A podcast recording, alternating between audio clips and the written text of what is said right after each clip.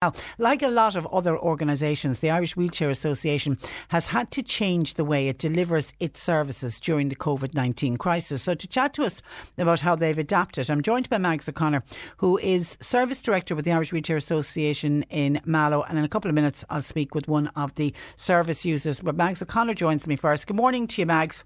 Hi, Patricia. How are you? I'm very well. Now, firstly, your community centres are all, I'm, I'm assuming they're all closed.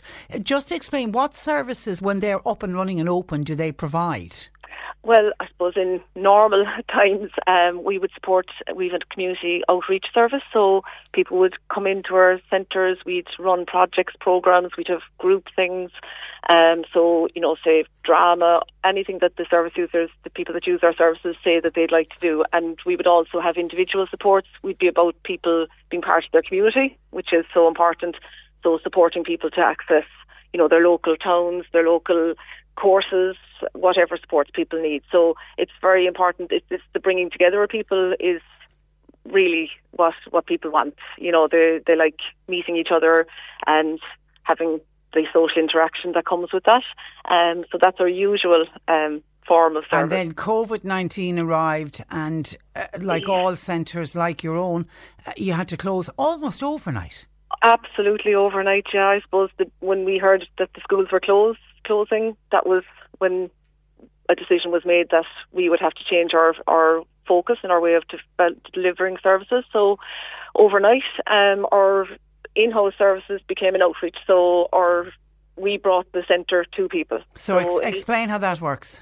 So um, we would contact people on a daily basis. Um, we support people to with shopping, with you know prescriptions, the very practical supports, um, but in, as well we support people with continuing the the interests and the hobbies and activities that they had um, prior to COVID nineteen. So we would bring information packs to, to people.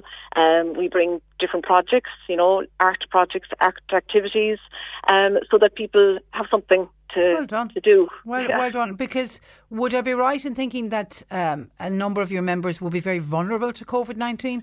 Absolutely, and I suppose that was quite a worrying time for people who use our services because, you know, they're they are dependent on assistance and you know they, they would a number would have underlying conditions that would make them more vulnerable. So I suppose one big aspect of this is the social isolation that people are, mm. are feeling. I know, like everybody, but particularly so because you know they were people are cocooning, and yeah. that vital link with other people, you know, similar situations, that peer support suddenly was gone overnight. So, um, so I suppose with modern technology in some areas, so say in in Mallow, we're using Zoom yeah. And we're we're learning as we're going, but you know, some whatever people have access to um technology like that so that they can actually see each other and that's so important. And you know, it makes just seeing a person and having the interaction with, with each other is really, really vital.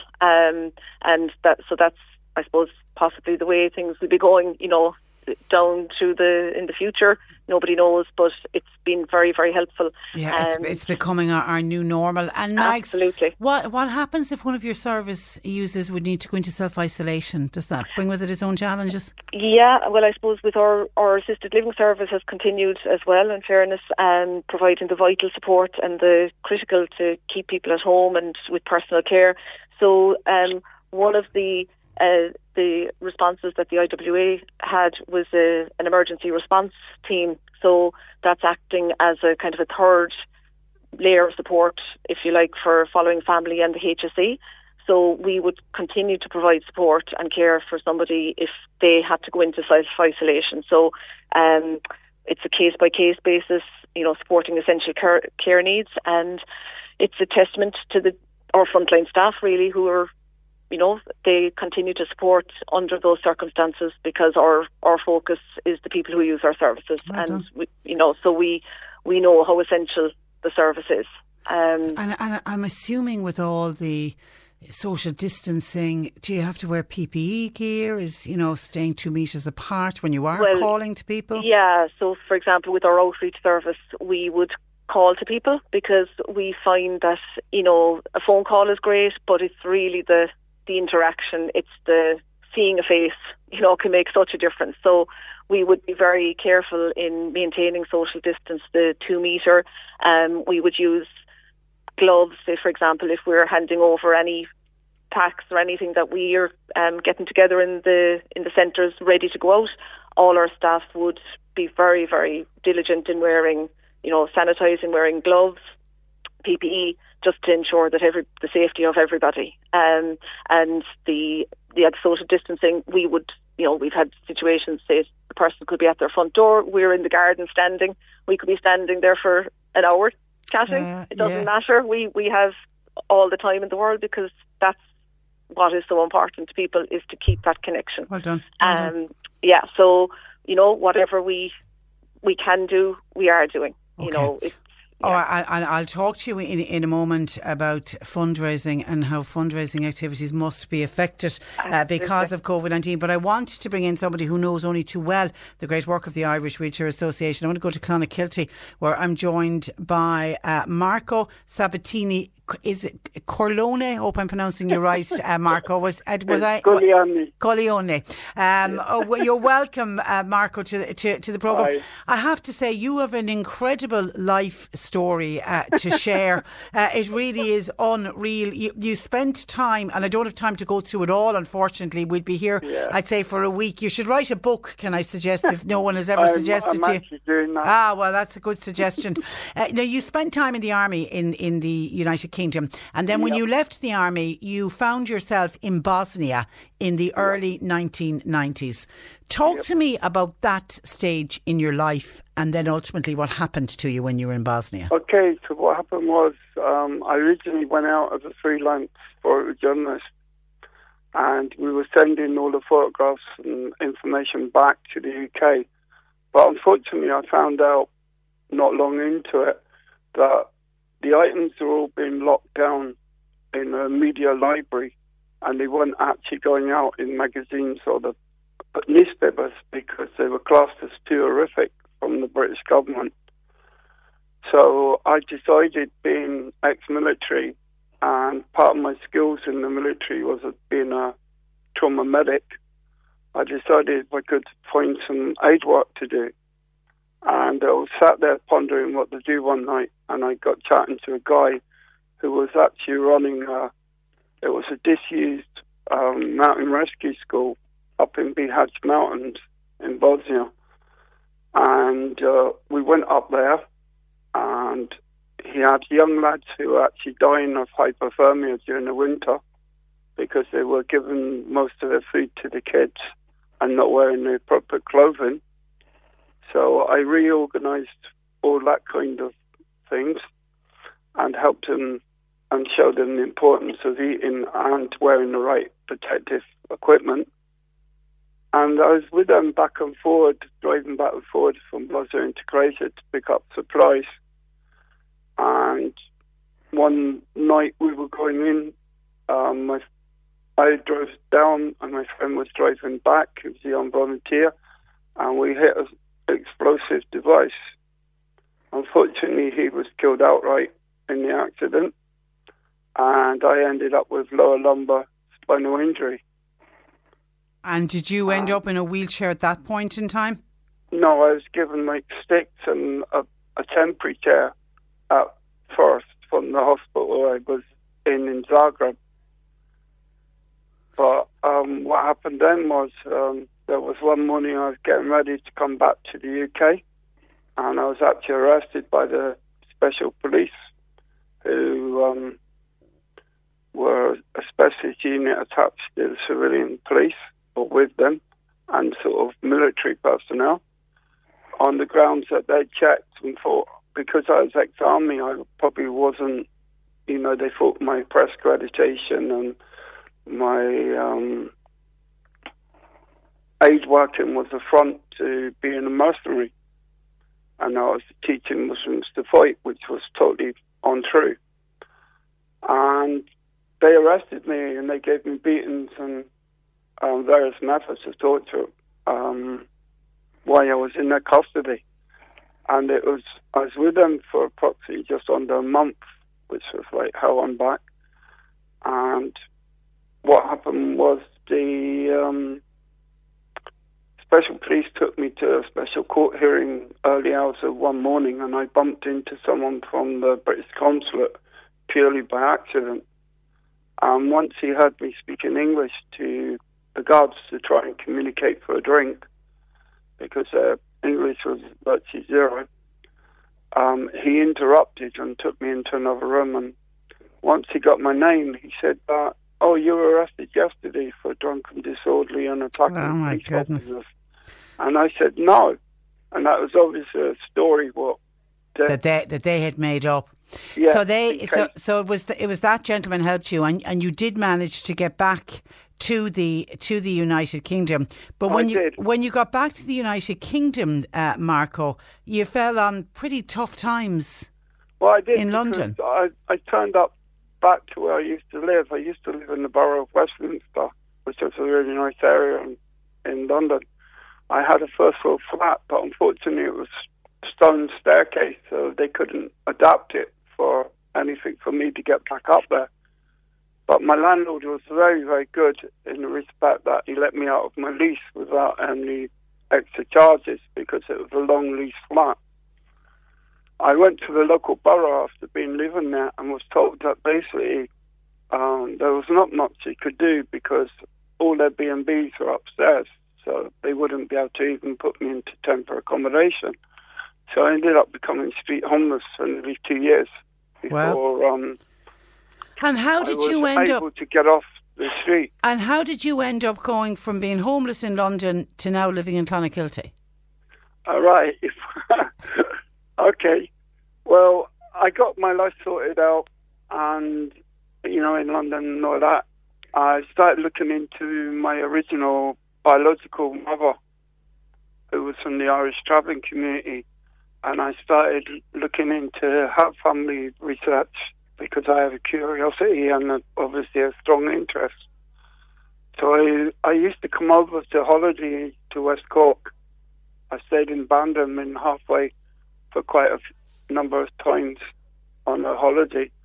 Liked the area, came into Clon and started looking into more. I need to find out that my mother's people were all here in West Cork. Well, So I ended up coming over here with no family, you know, toys. Ended up getting lots of toys, and some good, some bad. Okay. But So, uh, listen, Marco, that's- and I feel that's- that's, my home. That's the same with all families, and I know you've Yeah. ended up having to have uh, both of your uh, legs amputated Yeah, from uh, from above uh, from above the knees. So, talk to me about how the wheelchair association, the role the wheelchair Mm-hmm. association plays in your life. Well, before my amputation, I was a member of the IWA. Um, I found first found out about them four years ago, or five years ago, and they've been fantastic. They changed my life overnight. At that time, I was I wasn't driving. I was stuck indoors. I only could come out if I got um, like minibus taxi. My life was very limited. Yeah. And then once I found out about the IWA, I was able to go out on day trips, go to the centre, and be treated like anybody else. Because I do have a bit of a problem where I get fed up with sort of, uh, not everyone, but the average able bodied person treats you special because you're in a chair. They presume your brain Yeah, doesn't work Yeah. rather than your legs. yeah. The, the famous one to somebody in a wheelchair: does does he take sugar in his coffee, or does he? Take, Yeah. yeah, yeah. Well, I've had that myself. Have I've you? Yeah, it's shocking. with a friend, and they've even when I've actually my friend got given a menu, and then I asked for a menu, and she gave me a menu, and then she, I just said out politeness because I said female, oh God, what do you want? Because I was treating her yeah. um, to lunch. And the lady took the order, and then she promptly says, "And what would your friend mind?" Oh my goodness! As if you couldn't, as if you couldn't speak. Anyway, listen, life is good Yeah. with you at the moment. I know lockdown is, is tough on, on everyone, and you've well, got. it is, but uh, I'll just say, um, you know, the IWA has been fantastic. The way they've changed, you know, they've been able to help me with shopping, brilliant. banking, all sorts of things. Well, I didn't think I'd be able to get out to. Are you cocooning at the moment? I'm cocooning, Cocooning, but good. we're getting a few more, you know, releases so I can go out now for exercises. Great. Because I could only go in my garden. I couldn't even take my dog for a walk or anything. But um, now we can, so that's made a bit of a difference. Okay, and listen, uh, as I say, we only got a snapshot of of, of your life uh, story. Yeah. It's, it's an incredible life story. Uh, use the time in lockdown to write that book, Marco. You've got a great, oh, yeah. you've got a great story. Listen, thank you for joining us and talking to us on the program this morning. Good morning I'm to you, um, uh, Marco. They're joining us from uh, from Clonakilty. Uh, Mags, typical of somebody whose life has been has been completely changed around because of the Irish Wheelchair Association. Well, it's it's lovely to hear that. I, I have to say it's um, and I suppose that's what's so important with the the work that we do. It's about supporting people to achieve, you know, to to live a a normal life, to be part of their community. Um, and I have to say that our the communities have been so good, so supportive prior to the pandemic, you know, all along, and more so now. Um, our local communities, they're you know they've it's really important and they really support the work that we do, um, which makes things so much easier as well, you know. Um, Talk and, to know, me though about fundraising, uh, Mags. What, what's yeah, happened with fundraising? Um, well, I suppose like that overnight, um, our fundraising came to came to a grinding halt. You know, we've been forced to postpone our nationwide fundraising activities and close our network of charity shops. So it's a really difficult time, like for for everybody. Um, we, you know, we have to raise over two million above our HSE funding to keep our vital services going. Wow. So, um, so we know that it's a difficult time for everybody, and we're asking people if they can afford it to make a donation to support our our frontline workers and people with physical disabilities in their communities. Um, we've launched a fundraising initiative called My Big Day in May for IWA, okay. and we're encouraging people to do a fundraiser in aid of the organisation between now and the 30th of May. So this can be anything from setting a sporting challenge to taking part. We've a, a nationwide virtual run and roll challenge where people are running or rolling two, five, or ten kilometres for the Irish Wheelchair Association. But you know, whatever fundraising or whatever support people can give, we would be very, very grateful for. Um, just to keep keep the services going because they they are so important to people. They are vital yeah. for people to, to to keep be part of.